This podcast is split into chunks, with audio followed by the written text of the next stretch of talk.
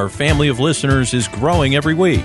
Thanks for listening live and through all our digital broadcasting channels. Spread the word to your friends to join our weekly conversation. It's time to think about the Bible like you never have before. This is Christian Questions, our website, ChristianQuestions.com. Here's Rick and Jonathan.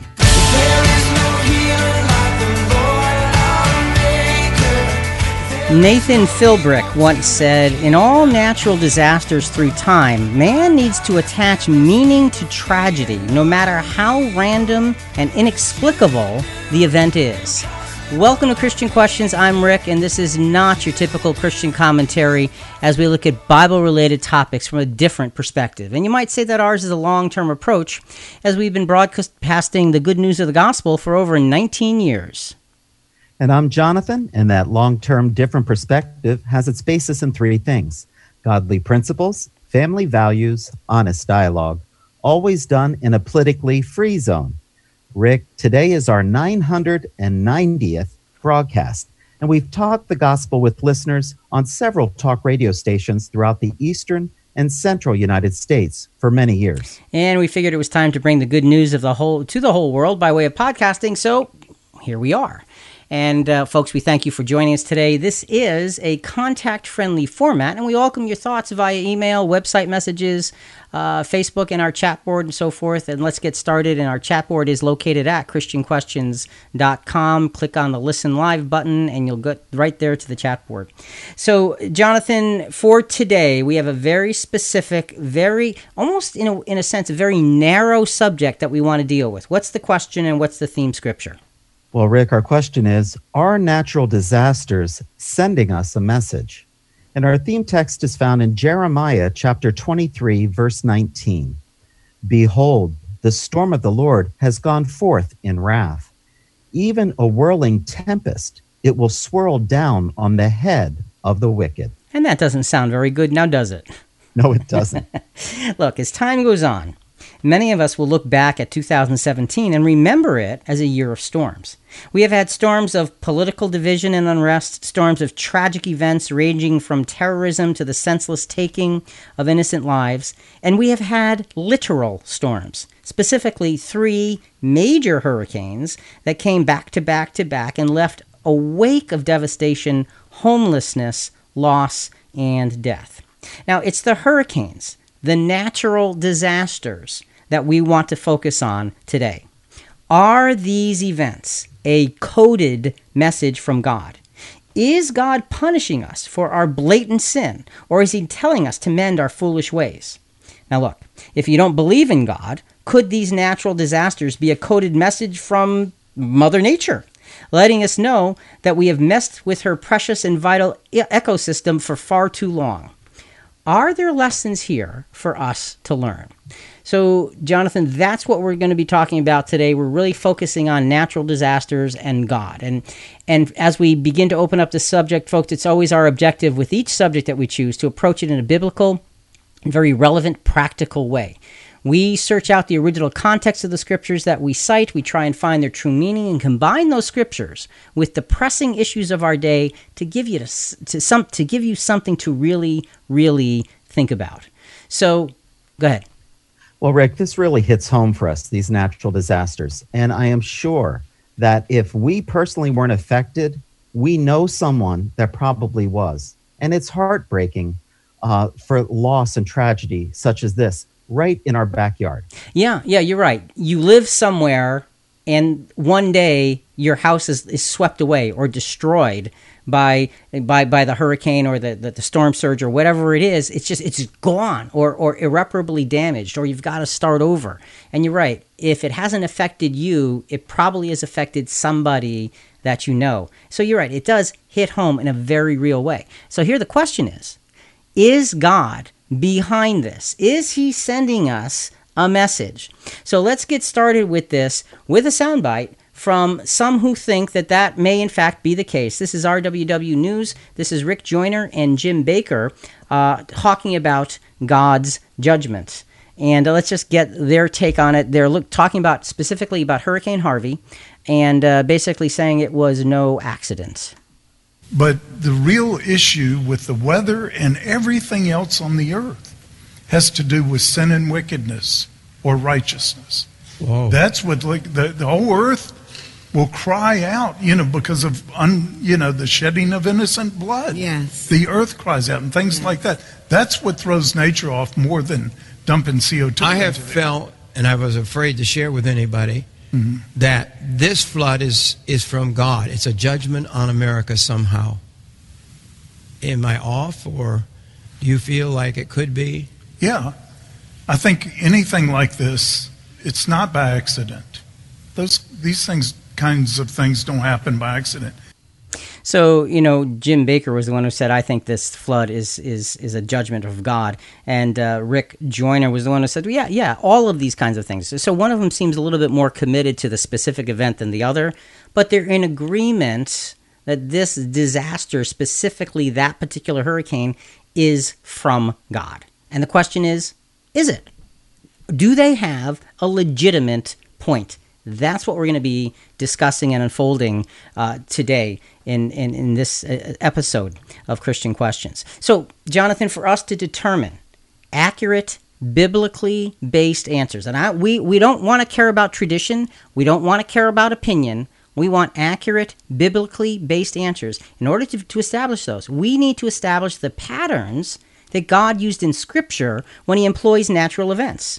So we've come up with three basic key questions that we're going to ask again and again and again throughout this podcast. What are they? Well, Rick, the first one is what natural event is God using? Okay, in Scripture, God did use natural events, and we will see that. So, what natural event is God using? What's the second question? Who is being affected by the event? So, how far reaching does that particular event, whichever one we're going to be discussing, who does it reach? And then finally, Why are they being affected and how did it happen? So, basic questions. We're going to be examining several natural events throughout the scriptures and take a look and see if we can see the pattern of how God works through these things. So, folks, if you have comments, please let us know again via the chat board, uh, which is at ChristianQuestions.com. You can also, uh, you know, message us on, on Facebook and so forth. We'd love to hear from you. So, Jonathan, first let's touch on the fact that God has set up the brilliance of nature. And, you know, there is a brilliance in the way nature actually works. Job chapter 36, verses 26 to 29 is a good place to start. Behold, God is exalted, and we do not know him. The number of his years is unsearchable, for he draws up the drops of water. They distill rain from the mist, which the clouds pour down. They drip upon man abundantly. Can anyone answer the spreading of the clouds, the thundering of his pavilion? So, this is interesting because in the book of Job, you have a very straightforward description of how rain happens. you know, it says he draws up the drops of water into the clouds and they spill out and, and, and, and pour them out upon man abundantly. That's the process. And, and look, with a hurricane, you have the incredible amounts of warm moisture drawn up from the ocean into those clouds, and that's what gives it such great power and intensity. So, in the book of Job, and this is interesting because, you know, in the last several weeks we've been referring to those who look at the Bible with such great skepticism and, you know, and say it's a book of fairy tales and so forth. Here you have the, the natural cycle of, of rain described in an age long before anybody would really tend to know it because Job was written really early on in terms of scripture. So just just a little sidelight there, but you have the brilliance of nature.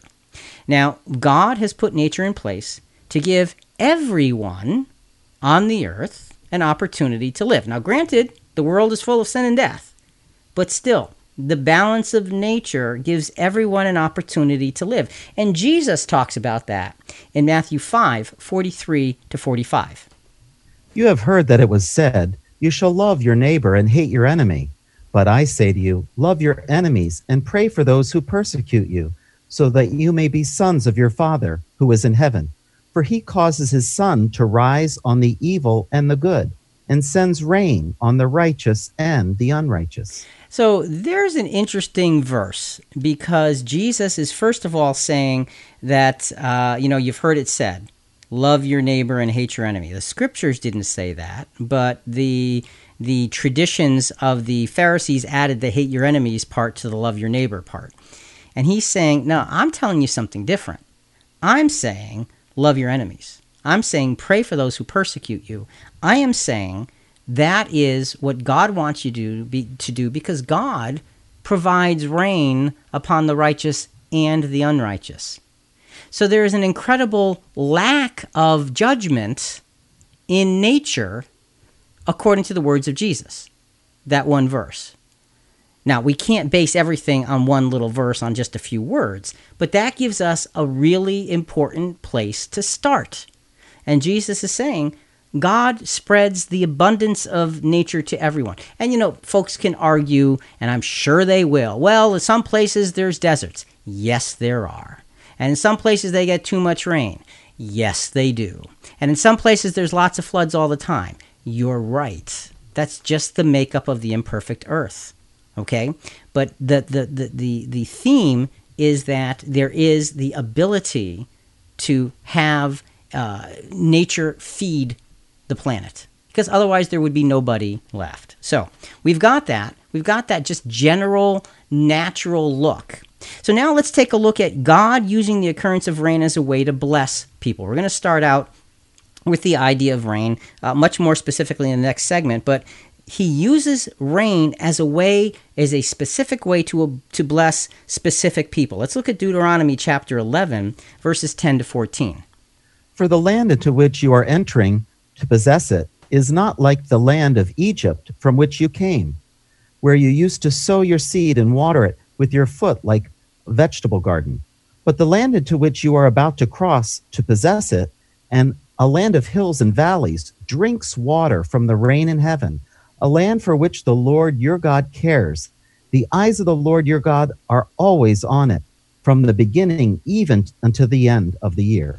So, in that verse, he's talking about the promised land, the land That's of Canaan. Right. And he's saying in that land, there is a very strong pattern of the, the land being watered through the. And, and it's often known, Rick, as the land flowing with milk and honey. Yes. And as a matter of fact, we're going to get to that in a few segments, that very specific phrase um, about the land and Israel going to inherit that. So, so God is saying, I'm bringing you to a land where the natural cycles are, are really in good shape.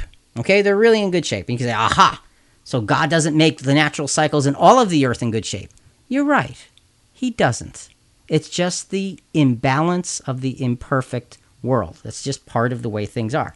So, this land was obviously the place that God wanted his people to be, able to freely worship him. He was bringing them to that land so they could worship him freely, clearly, and easily. So, let's finish these verses Deuteronomy 11. Let's go to verses 13 and 14. It shall come about, if you listen obediently to the commands which I am commanding you today, to love the Lord your God and to serve him with all your heart and all your soul that he will give the rain for your land in its season, the early and late rain, that you may gather in your grain and your new wine and your oil. So he's saying that there is going to be in this land, I will bless you with the, the process of nature watering your crops so that you can have abundance coming from the ground. And look, Jonathan, that's a great thing. Oh, of course it is, Rick. And but he says at the beginning, uh, I'm sorry, you're going to say something? No, no. Oh, okay, okay. You know, at the beginning he says in verse 13, it shall come about if you listen obediently. So there's an if there. There's a very specific if. If you listen obediently to what? To his commands. Right. To my commandments. So now he is he has in Deuteronomy, he has brought them out.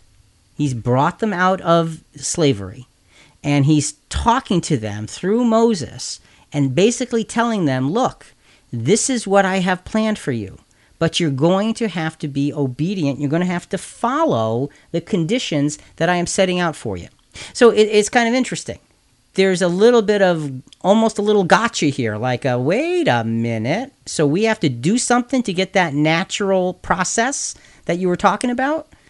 Yeah. And Rick, I, I love the subject talking about our natural disaster sending us a message because we're going to be using all four different elements water, earth, wind, and fire as examples because we want to cover the full gamut to understand how God truly, truly works. Right. So each of the next four segments, we're going to focus on one of those things.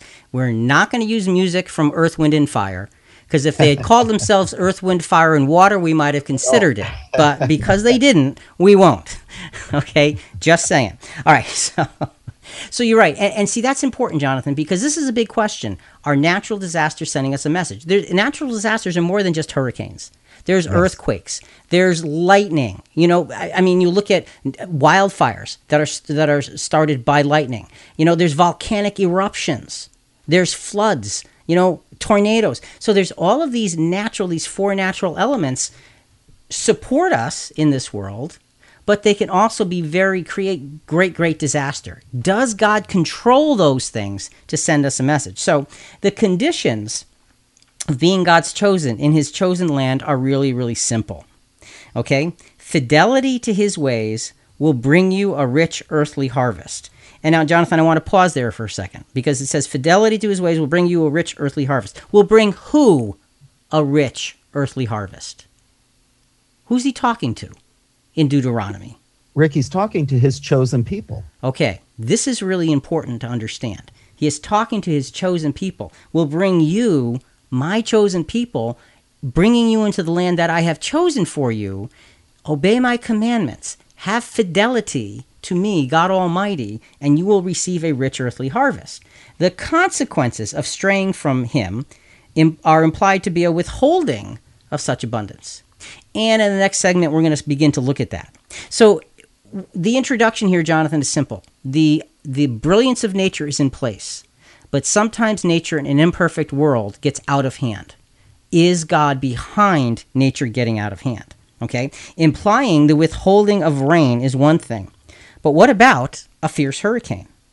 Is God pounding us with this? If he is, it seems harsh. Let's get to the basics. Does God use nature as a tool to impart his will? How did he use rain, or lack thereof, to make his point? As we try to stay on track with research, sometimes you go down unexpected roads. That's part of education. Debates and differing opinions. You just can't take everyone at their word, and oftentimes you have to consider the other side of the story. That's why we're always asking our listeners to give their opinions on the questions we're answering. Message us at ChristianQuestions.com or through the Christian Questions app. Speaking of the other side, time to go in reverse with a CQ contradiction.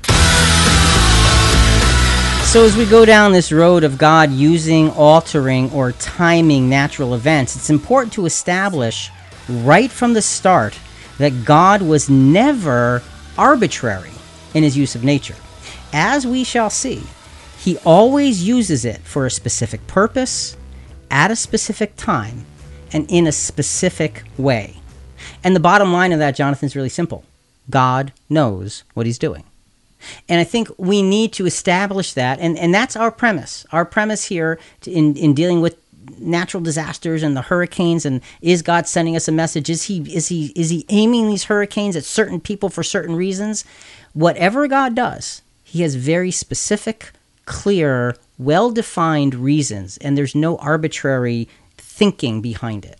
So we're going to use that as a basis and let's go back to another soundbite uh, from those who would see things from the standpoint of, oh, God is absolutely aiming things at specific people to send specific messages. This is from Pastor Kevin Swanson on God's vengeance through hurricanes. So he's very, that's the YouTube title, okay? God's vengeance through hurricanes. It's a very clear message that he's sending. So let's listen.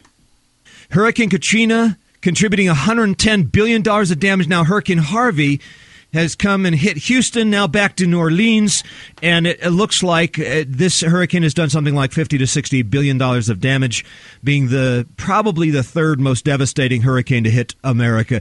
Now, of course, of course, in the perspective of everybody out there that uh, takes more of a secular worldview, God has nothing to do with these hurricanes. God, God doesn't want Houston to repent. God doesn't want New Orleans to repent. God doesn't want the nation to repent. I mean, what in the world do they have to repent of?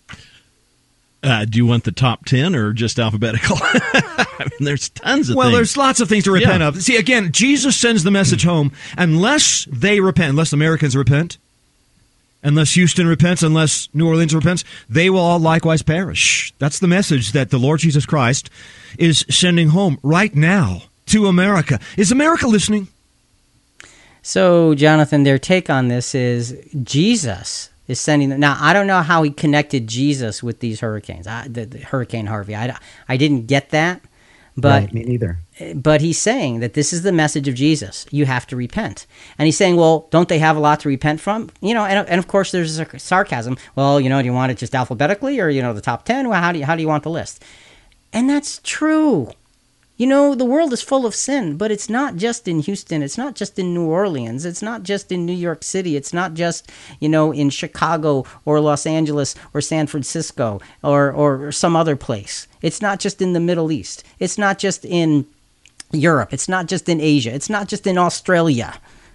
It's everywhere. So the question is are these natural disasters sent by God to, to shake us out of lethargy, to say, wake up, will you please? Because you are on the wrong track, and I'm going to give you devastation to prove to you that you have to change your ways. Is that what these are for? And again, I haven't answered yet, I'm dying to, but I'm going to hold hold myself just for a little bit longer. So, so Jonathan, let's get into an actual, uh, um, a couple. This segment we're going to use actually two specific events. Uh, so, what's the first question? What natural event is God using? So here we're going to be talking about God using rain and water. Now, in the first example, it's going to be an example of God withholding rain and water. So, next question. Who is being affected by the event? Okay, who's being affected um, by the event? Let's take a look at 1 Kings chapter 17, verse 1, and talk about a natural event that happened in terms of the withholding of rain. Now Elijah the Tishbite, who was of the settlers of Gilead, said to Ahab, As the Lord, the God of Israel, lives, before whom I stand, surely there shall be neither dew nor rain these years, except by my word. So Elijah is proclaiming years of really devastating drought. That's a natural disaster. That is. You know, you think about a hurricane as a natural disaster, and it certainly is. Drought is also a devastating natural disaster. Now, but here's the thing you know, the question was who's being affected by this event? Who were the ones that this drought affected? Well, Rick, it was God's own rebellious people. They're the ones that are affected here. All right, so it's God's own people that this drought is focused on. It's not focused on the bad people in some other city somewhere. It's focused on God's chosen, blessed people. So let's just just take that as a basis. The next question is I'll ask the question, then you can give us the scripture and give us the answer here. Why are they being affected and how did it happen? Let's go to James chapter 5, verses 17 to 18. Elijah was a man with a nature like ours, and he prayed earnestly that it would not rain. And it did not rain on the earth for three years and six months. Then he prayed again, and the sky poured rain, and the earth produced its fruit. Now, Rick, Elijah was a good man, a man of God, a prophet, and God used him to send a message. The danger today, Rick, is listening to those who profess being prophets and aren't God's real mouthpiece. Okay, and, and and you know we're going to get into a little bit of that later on, but that's so true that we have to be listening to the right messages to find the ones that are from God versus the ones that are not. So the withholding of rain was exactly what God had forewarned what would happen if his people turned away from him. He told them through Elijah because now this is King Ahab. Remember Ahab marries Jezebel. Jezebel is about as as awfully pagan as you could possibly be and the corruption in Israel was at a major major major high level okay so this is a difficult time and Elijah comes and says because now remember Deuteronomy obey my commandments have allegiance to me and I'll do all of these good things for you Sure. Okay, just think about that. Were they obeying God? Not here No. at this time. No, not at all. Did they know the law? Oh, yeah. All right. They knew God's law, and yet they did not obey God's law. So God had forewarned them. He told them back in Deuteronomy, they knew the law through the history of Israel, and now here they knew. They Rick, knew. there was, there was accountability. Yeah, and that's the point. That's the point. That's exactly the point. There was something that they had to be accountable for because they knew God. The- Right. God didn't send this this to to all of the other nations who didn't know Him. Okay, He sent it specifically to to Israel. Okay, um, go ahead, Jonathan.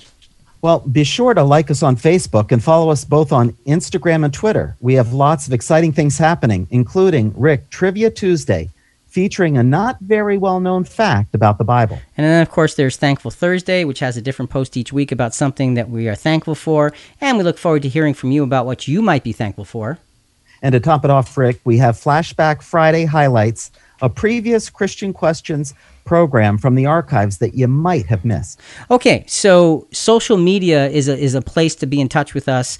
Uh, you know, Facebook, Instagram, Twitter, and of course, ChristianQuestions.com to get to the chat board. Uh, Jonathan, we got a comment or a question here from Trish, so let's uh, see what's going on.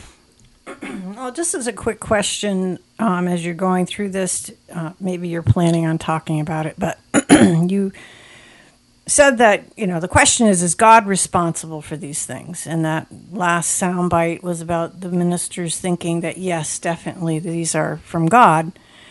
So, my question is: Well, aren't they really from God? Because in the beginning, when God, if you believe in God and you believe in creation, He sends people out into the unfinished earth. The reason we have all these things is because of the unfinished earth. Isn't God trying to get us our get our attention from the standpoint that He's kind of left us to ourselves, and this is what happens? Okay.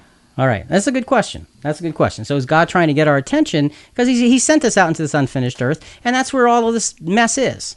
So I'm going to hold on to that question just for a couple minutes, okay? And we're going to come back around to it because it's an important question that deserves a very specific, clear answer. Uh, and Jonathan, th- we're going to go now to a, a soundbite that is, we've got a couple of soundbites this podcast that are, that are dedicated to those who may not believe in God but still may believe that these natural disasters are trying to tell us something. So this is uh, from Conservation International. Okay, this is a produced little short video. Julia Roberts is the narrator, and she is speaking as Mother Nature. So we broke this little this little video up, uh, the audio of it, into two pieces. This is essentially Mother Nature speaking to us.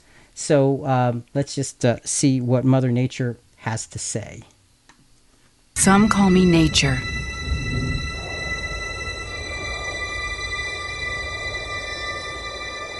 Others call me Mother Nature. I've been here for over four and a half billion years. 22,500 times longer than you. I don't really need people but people need me. Yes, your future depends on me. When I thrive, you thrive. When I falter, you falter. Or worse. I don't know. Mother Nature sounds pretty mad, doesn't she? Very dramatic, that's very, for sure. very stern. And you know, the point is, I don't need you people. You're just a little little blip on the on the on the radar screen. And I've been here. I'll be here. You know, when I falter, you falter. And so, so asking a lot of questions, but coming across in a very stern way, in a similar fashion to the way these pastors are coming across to us. Stern in relation to God. So, you know, if you believe in nature, okay, there you go. Or if you believe in God, okay, there you go. The question is, are either of them sending us a message?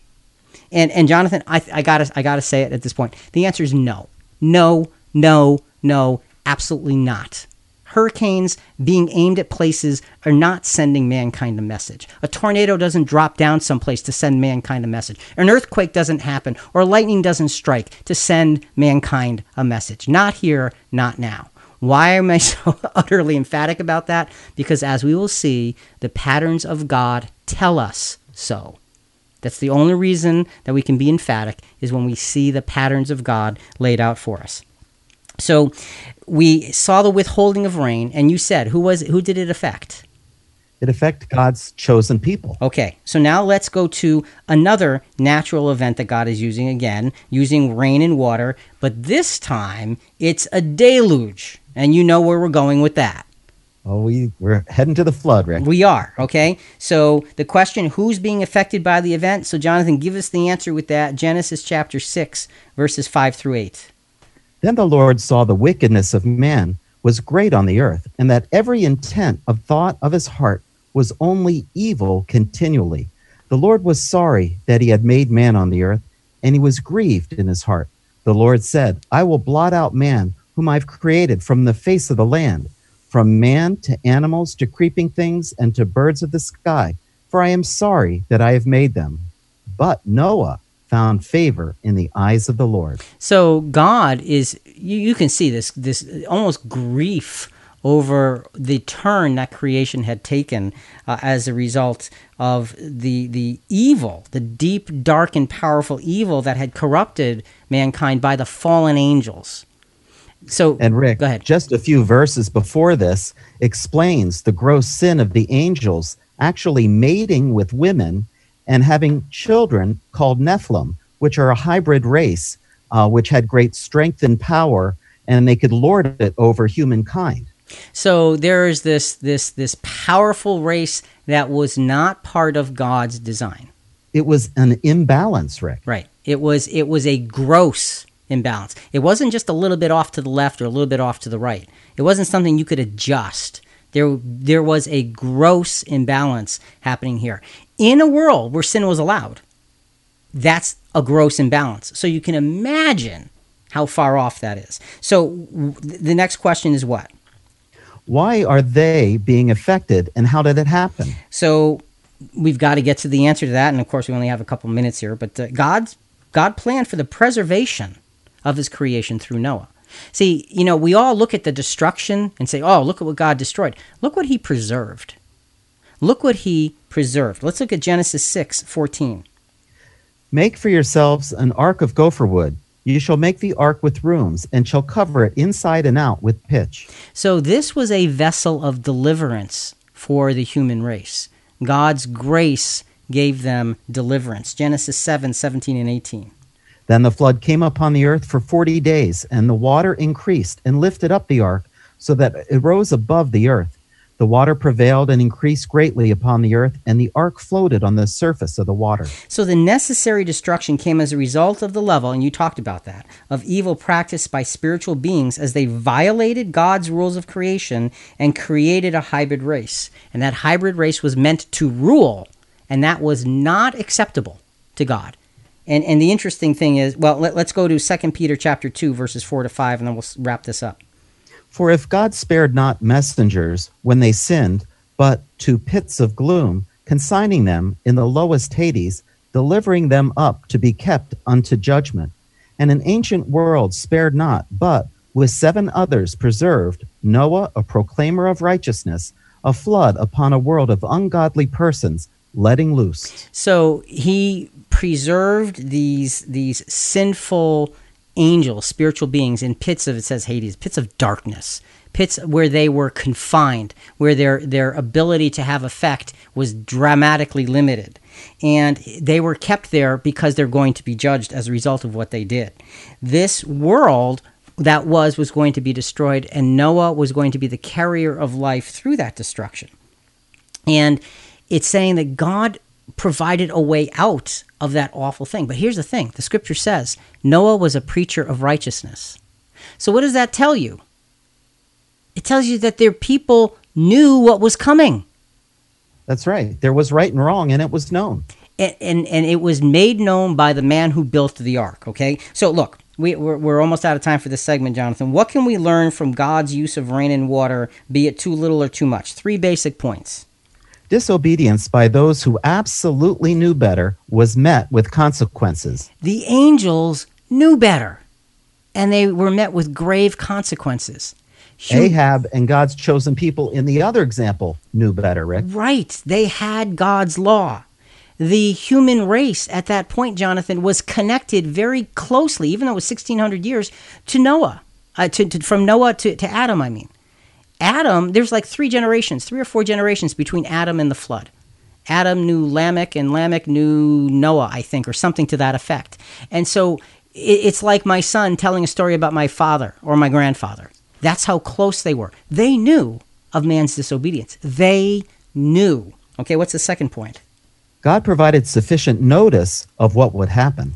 It said that uh, in one of the scriptures we didn't read that uh, Noah was a preacher of righteousness and God gave them 120 years. So it's not like there was no time to think about it. G- Noah was working at letting them know about their unrighteousness for a long, long time. And what's the third point?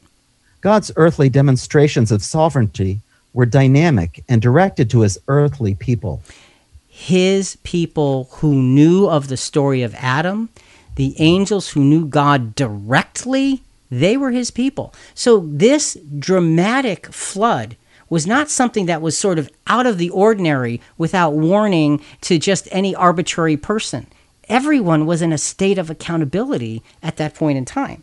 So it seems like God's approach is to be tough with those who know that he can be tough. True, but we're just beginning. The first element was water. Does God use earth related events to further prove his sovereignty? We're uncovering the truth, scripture by scripture, while gathering information from across today's media landscape with our vast CQ team of contributors. We want to hear from you, our listeners, for more contribution to our conversations. Talk to us at ChristianQuestions.com or message us through the Christian Questions app, and our producers may read your comments over the air. Let's continue working through our topic with all our tools. We're reviewing the evidence. Now let's put it together. When we think about Earth and natural disasters, we think about earthquakes. Mes- Mexico, just a month ago, experienced its strongest earthquake in a century, which just piles more natural disaster tragedy upon the recent hurricanes. Does God use earthquakes to get people's attention? And, and Jonathan, to this point, I want to go back to Trisha's question from the last segment because she's saying, "Well, wait, you're saying it's not from God, but isn't it kind of from God because God, you know, put man into the unfinished earth, and that's what happens here." And that's true. God did allow man to experience sin, and all of the consequences of sin are, in fact, imbalance in a lot of different ways. The difference is God is not aiming a storm at this one or that one for any arbitrary reason. Houston, oh, they need to repent, so let's send them a, a the major, major hurricane and flood. You know, New Orleans needs to repent. Let's send them a major hurricane or flood. Well, uh, how about adding a question on top of another question? Okay. Could Satan control these elements? You know, and that's an interesting question, and the answer is yes. And now, do we have a lot of evidence toward his controlling of e- elements right here and now? No, not necessarily, but he is called the prince of the power of the air.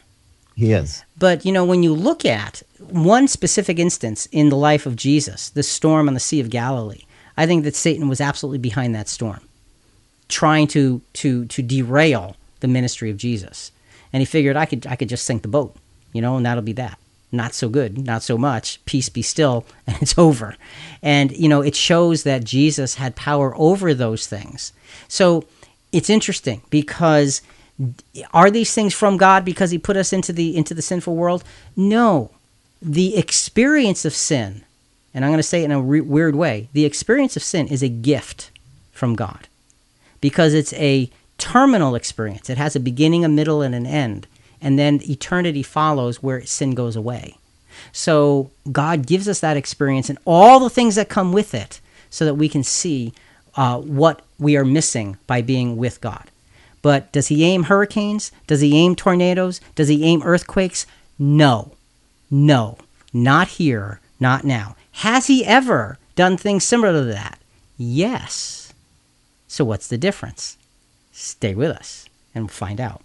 Okay, let's go back to Jonathan. Another soundbite again. Pastor Kevin Swanson on God's vengeance through hurricanes. Remember, he was talking about, uh, you know, well, what does uh, what does Houston have to repent of? What does New Orleans have to repent of? And you know, a little bit of sarcasm in there, but like you know, they really are sinful, and he's right about that. They really are. So let's listen to a, a next another little little piece of his of his discussion stuff to repent of. Now, we're not saying that it's a one for one. We're not saying that God sent the hurricane just because of this, but we are looking for stuff to repent of for the state of Texas and for the city of Houston. We're hoping that they're paying attention. We're hoping that they believe that there is a sovereign God who holds the entire universe in his hands and uh, fires up the, the, the stars that burn for billions or can burn for billions of billions of years with uh, billions and billions and billions of kilowatts of fusion power.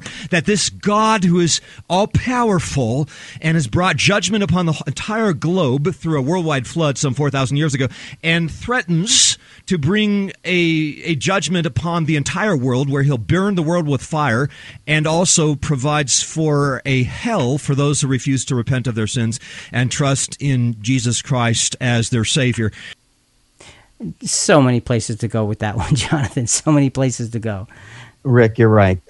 This sounds to me like uh, Dark Ages theology based go. on fear, but with the information age that we're living in, we know better.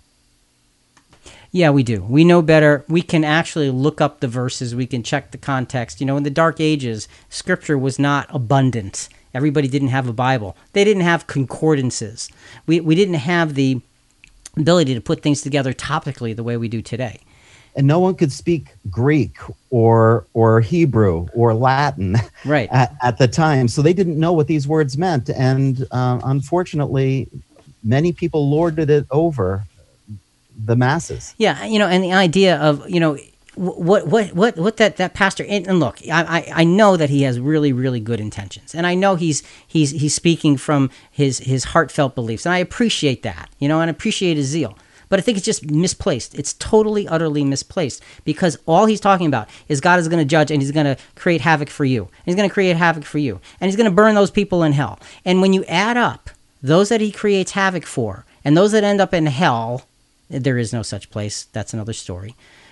According to that kind of doctrine. And then those who are saved, what you find statistically is those who are saved are minuscule in relation to those who experience torment. Really? God is really not so smart if that's the way it ends up happening. I'm sorry. You know, God just doesn't know how to play the odds. He's not he's not smart enough with enough foresight to know what will get to the people. Or did he create the people so they could turn so bad that the masses, the billions of them, just need hurricanes and earthquakes and firestorms to come upon them? I mean, come on. That is not the God of the Bible. It is not, even though a lot of people think it is. So we got to get moving, Jonathan. I know I'm, I'm getting long winded, but I apologize. So, what's the next kind of natural event that that God's going to use? Um, it's well, what natural God, God will use the shifting of the physical earth, Rick. Okay, so we're going to be talking about the earth, earthquake type things. Who is being affected by this event? Jonathan, who who who are the people in, in question here, and, and give us a little description of them. Well, Korah and his kin were Levites, and as such were held in high esteem and honored within the nation as those who assisted in the worship of God. So Korah is the individual. He was a Levite. This is when Israel was wandering in the wilderness after their uh, their deliverance from slavery, and there's an uprising. The Levites were the ones who were responsible for the sacrifices and all of the rituals of honoring and serving God. And so Korah was a highly esteemed Levite who had a part in all of that. So let's go to Numbers chapter 16, verses 1 through 5. Now Korah and Dathan and Abiram and On took action, and they rose up before Moses, together with some of the sons of Israel, 250 leaders of the congregation, chosen in the assembly, men of renown. So there is an uprising, and they rose up before Moses, and what did they say? They assembled together against Moses and Aaron and said to them, You have gone far enough, for all the congregation are holy, every one of them, and the Lord is in their midst. So why do you exalt yourself above the assembly of the Lord? So they're accusing Moses of exalting himself. Now, this is almost laughable because Moses is such a humble man. He didn't want the role of leadership. He was known as the the humblest man on earth. Right. He asked for Aaron to be his mouthpiece because he Yeah. just didn't didn't feel like he was capable. So when you see this, uh, Moses' reaction is is real really tells the story, and that's in, in let's read verses four and five of Numbers sixteen. When Moses heard this, he fell on his face, and he spoke to Korah and all his company, saying, Tomorrow morning the Lord will show who is his and who is holy, and will bring him near to himself. Even the one whom he will choose, he will bring near to himself. Go ahead. Rick, God has chosen to exact his punishment against those interfering in God's will.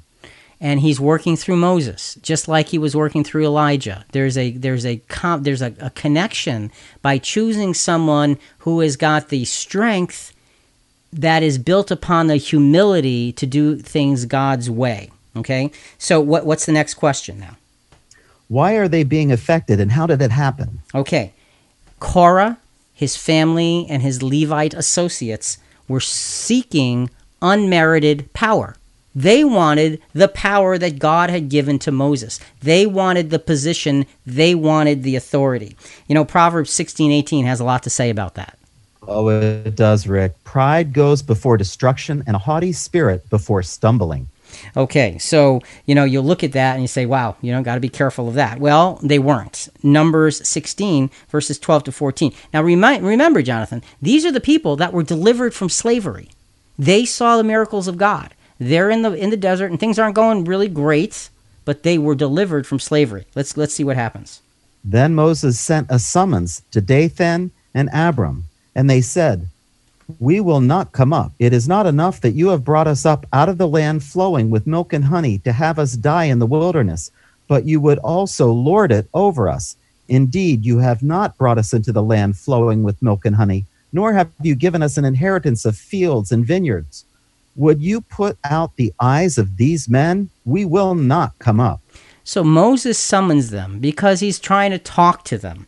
And he's saying, and Jonathan, here's the, the deception in their own minds. They're deceiving themselves. It's not enough that you brought us out of a land flowing with milk and honey. Sure. That's a land. Yeah. Yeah. What? A land where you, for 142 years, were slaves, where you had oh. no rights and you were beaten down and you were pushed and pressed and killed in, in, in the service of, of, of horrible, horrible masters. So they're looking back on that and saying, You haven't brought us to the land of milk and honey. You brought us out of the land of milk and honey. No, we're not going to listen to you. They're off. They had personal history with the deliverance of God. And Jonathan, when you have personal history like they did, there's accountability. Oh, yeah. There is definitely accountability there. So they revealed their true allegiance, and it was not to God, nor was it to the man whom God had chosen to lead them. Because who was the one who orchestrated, by God's hand, all of those plagues? It was Moses. Moses. Who was the man who led them out of Egypt? Moses. Moses. Who was the man who stood there when the sea parted? Moses. So they were they had personal experience with God's deliverance and they chose to just throw it to the wind. What happens? Numbers 16, 23 to 26. Then the Lord spoke to Moses, saying, Speak to the congregation, saying, Get back from around the dwelling of Korah, Dathan, and Abram. Then Moses arose and went to Dathan and Abram with the elders of Israel following him. And he spoke to the congregation, saying, Depart now from the tents of these wicked men, and thou touch nothing that belongs to them, or you will be swept away in all their sin. So, you know, there's kind of like a standoff that's starting to happen here. It, it's like you've got the two sides in before each other. They wouldn't come to Moses, so Moses went to their tents and, and announced to all of Israel, get away from this group of individuals. Stand far away from all of their belongings. He is setting up something that's going to happen. I don't know about you, Jonathan, but knowing Moses working the hand of God, you'd think you'd say, wait a minute, we've seen Moses in this role before. Oh, I don't I know. We better listen. Right. I don't know. We've seen him do this kind of thing a dozen times already or more. Maybe there's something happening. But no. So they were warned. They're, these are God's chosen people. This is not just arbitrary people who had no experience with God. They had direct experience of God's miraculous deliverance. Moses actually proclaimed what would happen before it happened. They were warned. They had been delivered. They saw miracles. What happens? Number 16, uh, 31, and 32. As he finished speaking all these words, the ground that was under them split open, and the earth opened its mouth and swallowed them up and their households, and all the men who belonged to Korah and their possessions. There was an earthquake, and the earth split, and these people perished. And you say, wow, that's harsh. Well, what was harsh? Slavery was harsh. Being delivered was miraculous. Ha- and, and you know, Jonathan, they were they were the ones who were responsible for helping to give honor to God, the one who had saved them from slavery.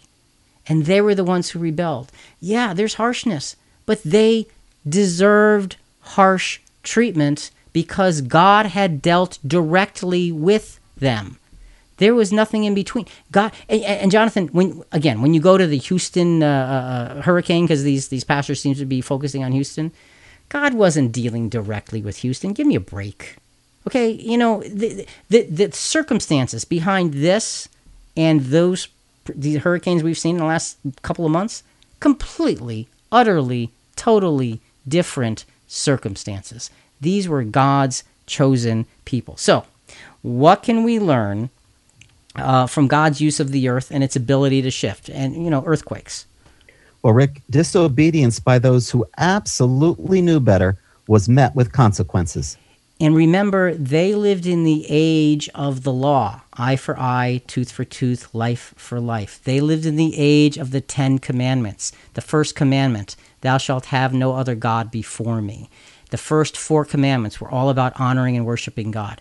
And God promised them protection if they would follow his law. And he promised them consequences if they wouldn't. And they said, All these things we will do. They had agreed, and they didn't do it. So they knew better. They absolutely, positively, directly knew better. The second point is what? God provided sufficient notice of what would happen. Moses was was clear and methodical in dealing with them. You know, when when he heard what their accusation was, it said he fell down on his face. And I think that shows his humility. He was just I think he was just overtaken with this saying, "What are you people doing? This is God Almighty you were talking about. Don't mess around. It's going to hurt." You know, look, you don't you don't get involved in trying to play a game of chicken with God. That's what they were doing. You know, they're they're trying to see. Okay, we're gonna we're gonna push Moses. He'll he'll he'll step aside. He'll he'll he'll give. No, he won't because he's representing God Almighty, and this was an age of very strong justice. And what's the last point? God's earthly demonstrations of sovereignty were dynamic and directed to his earthly people. And that's the point. This was directed not to anybody else out there, but to those who knew him clearly plainly and intimately at that point in time. They had experienced being freed from slavery. They walked out of slavery into freedom. They were fed miraculously every day. God continually reminded them. And that's what happened. They rebelled against it, and there were severe consequences. So, with this example, you can see why, by, uh, why many would, would view God as being very harsh. That's true, but remember, they knew better. God's use of water and earth are clear, focused, and not arbitrary. What about his use of the wind? Every episode, we cover a lot of ground. Part of gathering all the information and drawing conclusions is having a thorough conversation. Thanks to all our listeners for all your feedback every week. Rick and Jonathan want to hear more comments and questions. Talk to us at ChristianQuestions.com through all our social media channels and download our app by searching Christian Questions in your App Store. Now, since we have puzzle pieces everywhere, let's put those pieces together. And Jonathan, as we see a pattern begin to develop with God using the elements of the physical world, we can draw a confident breath as the way he has displayed his sovereignty through these things shows us a God who is wise, thoughtful, and not a God who is angry and impetuous. And that's the way others seem to, to, to present him. As we now look at his use of wind, we should accept, expect the same. The, the point, Jonathan, of going through the four elements, you know, uh, earth, wind, water, and fire, uh, is to say that God did use these elements in the Bible in specific circumstances. But what is to also say is he only used them in very specific circumstances, and there was never anything arbitrary. Ever. Ever anything arbitrary about how he used them. And to say that God aimed that tornado, you know, or that, that, that hurricane at this city or that city or this state or that state or whatever because of their sin is arbitrary because they are not his people. And that's the theme that we have seen. So, Jonathan, does God, our natural disaster sending us a message from God? No, they're simply not. They are part of the natural sinful world. That's the message. No bigger, no smaller than anything else that happens in the world. That's it. So, and we have to understand that because we are doing an incredible disservice to God Almighty by attributing, eh, you know, in the insurance world, you know, they used to call them acts of God. Yes, that's you know, right. and they stopped, thankfully, and now they call them, you know, acts of nature.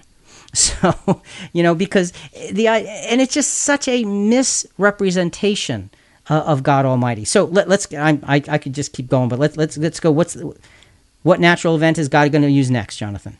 Well, Rick, God used wind. Sometimes He withheld it, or He released it. Okay, so we're going to look at it a couple of different ways. Who's being affected by the event? Well, the first of two examples um, both God's chosen as uh, beneficiaries and the enemies of his chosen are casualties. Okay, so you've got God's chosen ones or beneficiaries of what's going to happen, and the enemies of God's chosen, those who fight them, are going to be casualties of what's going to happen. Let's look at Exodus chapter 14, verses 21 and 22. Then Moses stretched out his hand over the sea, and the Lord swept the sea back by a strong east wind all night, and turned the sea into dry land so that the waters were divided. The sons of Israel went through the midst of the sea on the dry land, and the waters were like a wall to them on their right hand and on their left. So this is a tremendous use of of wind. I mean, it's it talks about this wind, and I, you know, there had to be other natural parts to this, but you know, you've got this strong east wind turned the sea into dry land, and so it gave them a path to escape. It gave them a pathway to freedom. That's what the wind did. It was for on behalf of his chosen people. So now, and, I, I got ahead of myself because what was the question? Why are they being affected and how did it happen? And again, that, the answer is the wind gave his chosen uh, dry land. It gave them a way of escape because he was being merciful to them and and bringing them out from this horrible, horrible, horrible slavery uh, of so many so many decades and decades and decades of slavery. And but for those who pursued them, it became a path of destruction. They were after. Now, think about those soldiers that were after the, the, the, children of Israel. Didn't they see the plagues? They couldn't have missed them, Rick. Didn't they, they went through every painful moment of each one. Didn't every single household in Egypt have somebody they lost in that final plague that incidentally Pharaoh called down upon them? Uh, That's right. The firstborn. Right. So every one of those soldiers had experience with the power of God Almighty and yet they're pursuing God's chosen people. They had personal experience that that wasn't like it was, you know, 30 or 40 years ago. It was just probably days or weeks ago before this event. So there is accountability, Jonathan. They knew the power of God was working for those people who were walking away from them, and they pursued them. And what happened was they were destroyed. That's right. Let's go again. And, and now you know, you, you see the clarity of God's working with wind there. Okay, let's go to the uh, back to RWW News, Rick Joyner and Jim Bakker and God's judgment, because again they bring up something here about the Houston. These guys are focused on the, the the ones we chose are focused on the Houston hurricane, and it just it just it just t- takes steps further and further away from sensibility and, and true godliness. Let's listen. You know, and if we don't get these clear messages, they're going to get more and more severe. Yeah. Lord doesn't like to do things. He'd prefer mercy over judgment, but his judgments are mercy if we're not Yes. listening. Yeah. If we're not listening, we're not hearing and responding. We have to stand up against the perversion of our times Yes. and call it what it is. Do you remember what the mayor of Houston did? She ordered all the preachers to turn in their sermons before they preached them. Yeah, this Yeah. was the former mayor. But just remember, God gets the last word. yeah. God gets the last word. Always. Be not deceived, God is not mocked. Uh, now, look, I'm going to start with the last scripture because that's true. Be not deceived; God is mo- not marked, not mocked. What a man sows, he shall also reap. That absolutely will happen. But now they were taking this Houston hurricane, which was in 2017, and they're drawing a conclusion, attaching it to the mayor of Houston from 2016. So now this woman is no longer the mayor. Okay, she, she she's out of office for a year now, and, and so you think, okay, if God in fact was trying to send Houston a message under that mayor, then he was a year late with his hurricane. How come? You know, Jonathan, it just doesn't make sense to me. It is just so far off and it's so arbitrary and it's and it's a convenient excuse to show people the wrath of God. Just like you said earlier, I'm going to go back to that. You talked about the dark ages. The theology of the dark ages was the theology of fear. Make the people afraid and they'll do what you want them to do. Make them afraid and they'll pay you money. Make them afraid and they'll be they'll be nice little foot soldiers and, and, and just follow along. That's the theology that they're using here.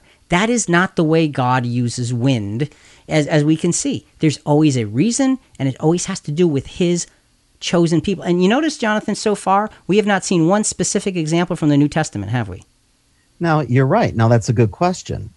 So, um, what about the example of the disciples that wanted to send down fire on the Samaritans that wouldn't let them lodge there in, in Samaria?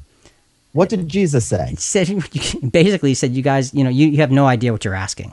You're you're you're off. That's not what i'm about here. And that's the point. The point was god now folks listen carefully to this. God did use natural events to affect his natural people in the natural world when it comes to christianity there is not one example of any kind of natural event, natural disaster used to further God's plan. Why? Why does he change? Because now it's about the spiritual people of God through Christ.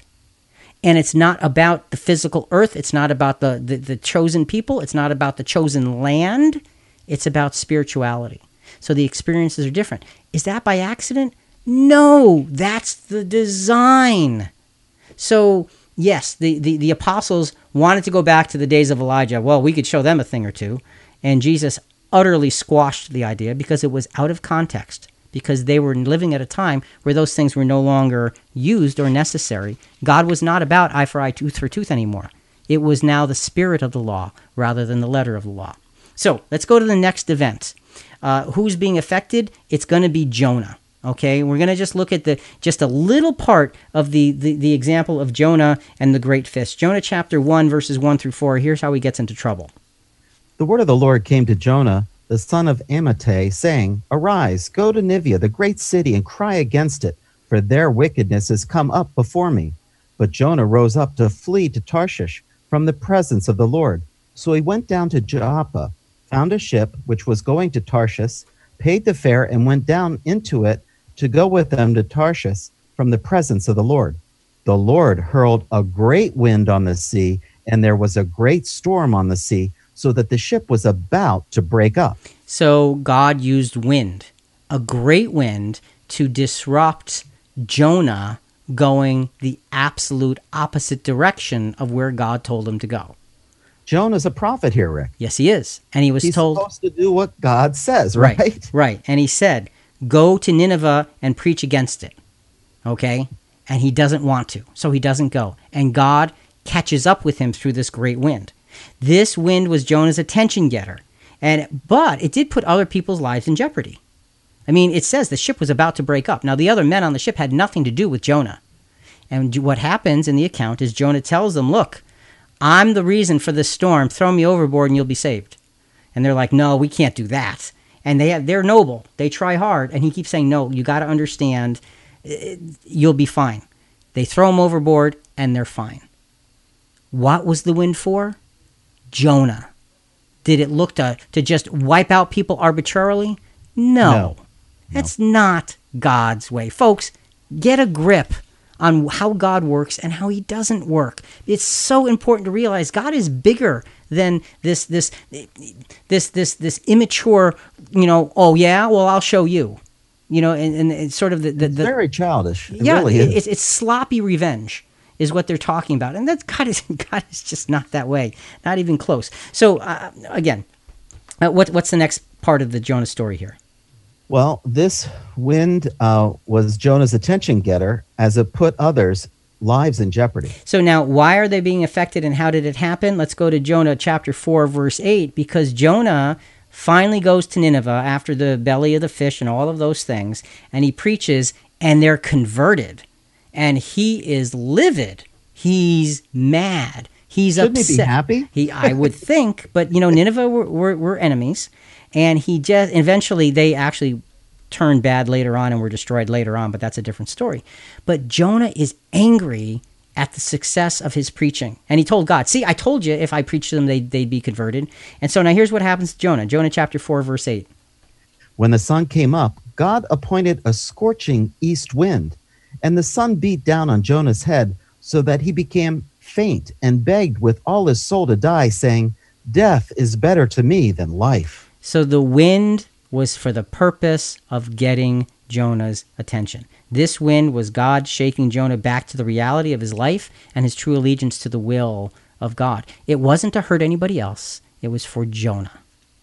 And Rick, in our, our personal Christian walks, sometimes the Lord needs to shake us up and wake us up to help us reset to get back on the right path when we stray. We right. It, it happens to us in a in a spiritual way. But you know, and, and, and I'm glad you the, the last the last phrase there is important. It happens to us in a spiritual way. It happened to Israel in a physical way because Israel was a physical nation in a physical land that God had given to them and had to suffer physical consequences because it all fit together.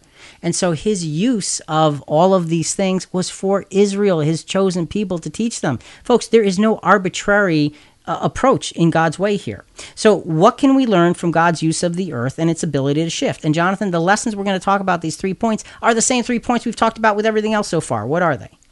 Disobedience by those who absolutely knew better was met with consequences. Now, think about it. The soldiers of Egypt knew better. They saw the power of God. It affected every one of their families, and yet they went after Israel anyway. They did know better, and it was a very raw, new experience. Next point. God provided sufficient notice of what would happen. You know, when if you remember when when the um, the army was trailing Israel, there was a, a a a pillar of fire by night to to protect Israel and a cloud by day. So they had that that presence of God. And again, these individuals understood. They saw the power of God physically before them and marched right into it anyway. And Jonah, he knew the power of God because he tried to run away from it. And so, you know, God doesn't do these things to try to get someone's attention who doesn't know anything about him. He does these things to those who do know something about him very directly and in a very ancient way. Doesn't do it anymore, but did a lot way back then. Last lesson? God's earthly demonstrations of sovereignty were dynamic and directed to his earthly people. In Exodus, the, he saved his people through wind. In Jonah, he tried to wake Jonah up through the, the, the use of that wind. It, it was for the purpose of his people, not just because he was angry and arbitrary. And, and I keep using that word arbitrary, but I can't think of a better word. God is focused, he's clear, he's direct. Uh, Let, let's take a minute, uh, Jonathan, and go to uh, our theme text. Um, because taken in context, the theme scripture that we read at the very beginning, absolutely shows us another important point regarding God's word and natural elements. And that is much of what is written is highly symbolic. This text, spoken to Israel's false prophets uh, at the time of their 70 years of desolation, is one of those symbolic verses. So, again, let's go to Jeremiah 23 and just read verses 19 and then add 20 and 21. Behold, the storm of the Lord has gone forth in wrath, even a whirling tempest. It will swirl down on the head of the wicked. Now, specifically those false prophets, because that's who he was talking about. So it's not swirling down on the head of just arbitrary wicked people. It, look at the prophecy. And in, in the rewind bonus material, we've got the whole context laid out for you. The anger of the Lord will not turn back until he has performed and carried out the purposes of his heart. In the last days, you will clearly understand it. I did not send these prophets, but they ran. I did not speak to them, but they prophesied. So he's saying these prophets were were standing opposed to me, but talking about talking as though they represented me. And in a lot of ways, Jonathan, it, it, seems very similar to what we're talking about with, with you know the, the all of the accusations of God sending this hurricane there and that earthquake there and that tsunami there and all of that. It is very similar. It is, and the anger of God is toward those who should know better. It's not uh, against just people who are just you know trying to figure out which which uh, which which way to go with, with their lives. So, you know, the, the the use of the earth, Jonathan, is very specific uh, in in these in the uh, in in these verses, and gives us a sense that, uh, or I'm sorry, wind. It gives us a sense that God has a reason, and it has to do with His physical earthly people. So, whether it's literal or symbolic, the message is the same. God has ultimate control. He does, and we have one element left we have water, earth, and wind, and God remains reasonable. What about his use of fire from heaven? Join our conversation by messaging us through the Christian Questions app. Download it now in your App Store. Just search Christian Questions, then give us your thoughts on this and future episodes. Now, let's take a CQ deep dive. So, as for natural disasters, hurricanes, floods, and earthquakes, have all been at least addressed. Now, you know, there's a lot more that can be said here. What about fire? What about lightning or the horrible event of a volcanic eruption? As we will see, God does use these things of nature, but not at the expense of his already established integrity of action. Um, so you know we've got that that sense and again jonathan right now as we speak there are wildfires burning out of control in california and right. uh, news today said like 1,500 homes in a day were destroyed by these fires that they can't get control of. Is God trying to get Californians' attention? No, it's a wildfire. Let's keep it where it belongs. Uh, but with that, Jonathan, let's just go back to let's go back to Mother Nature, okay, uh, played by Julia Roberts in this uh, Converse, Conservation International short video uh, called Nature is Speaking. But I've been here for eons. I have fed species greater than you, and I have starved species greater than you. My oceans, my soil, my flowing streams, my forests, they all can take you or leave you. How you choose to live each day, whether you regard or disregard me, doesn't really matter to me. One way or the other. Your actions will determine your fate, not mine. I am nature. I will go on. I am prepared to evolve. Are you?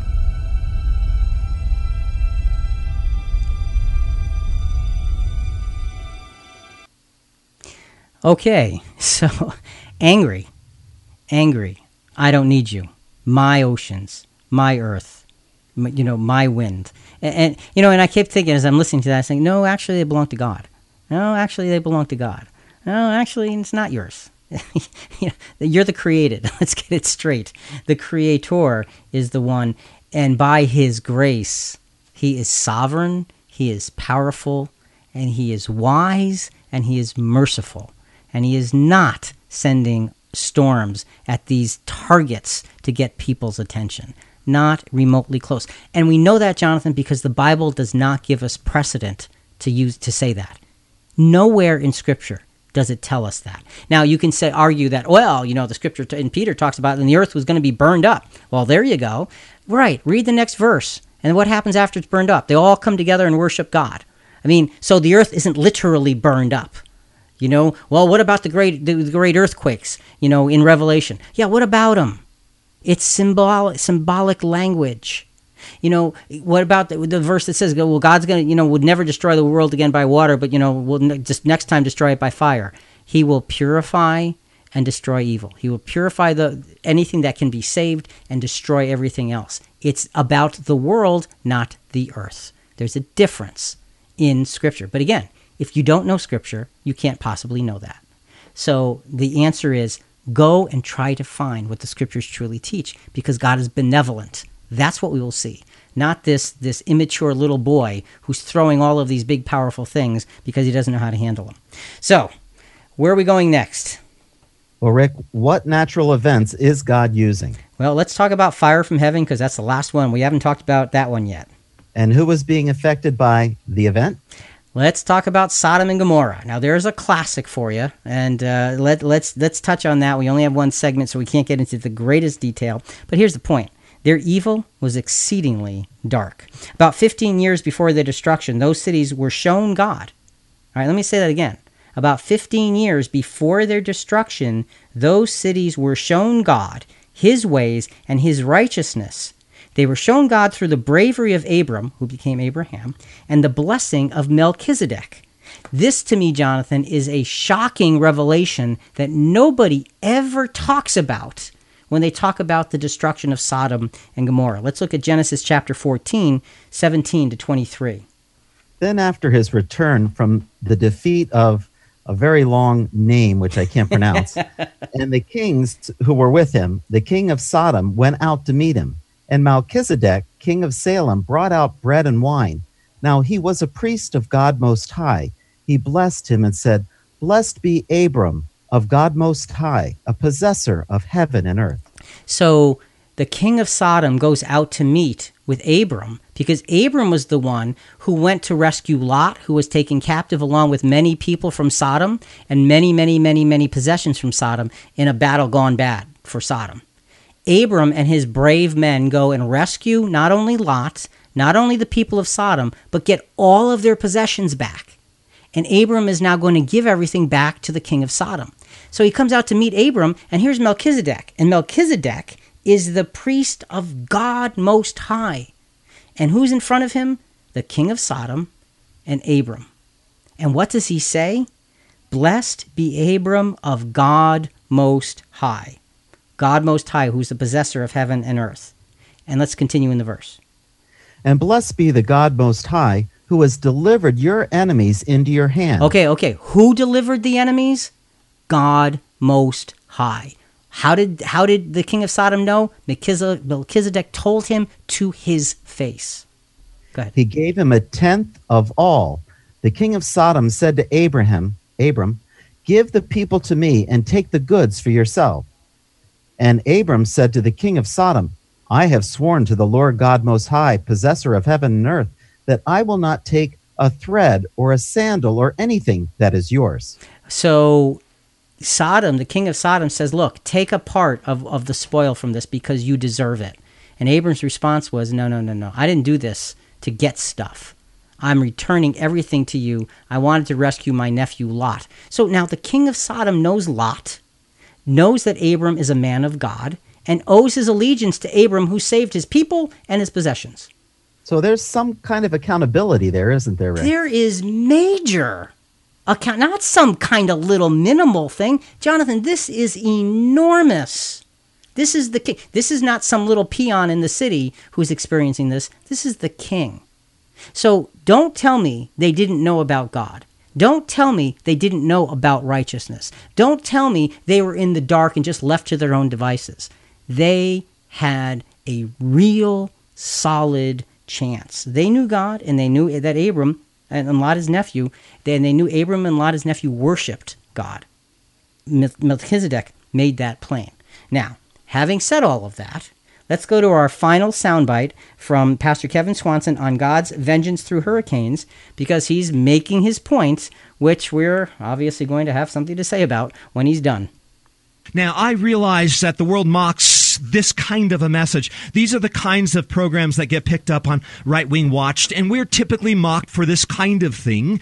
You ask why we do these programs? Because we want to be sure that everybody within reach of our voices gets the heads up. Unless you repent, you will likewise perish. And repairing your houses in Houston after a hurricane is useless if you're just going to go to hell.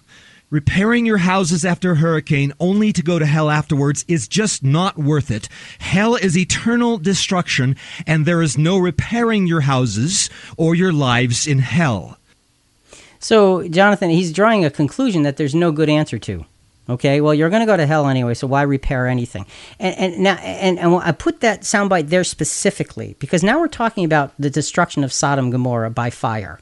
Okay, and a lot of times those who preach hellfire use the example of Sodom and Gomorrah and their destruction. That's right, they do. Okay, so we're going to use that, and then we're going to finish the story because that's something that they somehow neglect to do with the story of Sodom and Gomorrah. So let, us go through that. So again, you know, the question now: Why are they being affected, and how did it happen? God, before the destruction of Sodom and Gomorrah, actually went to verify their sin. Genesis 18, 20, and 21.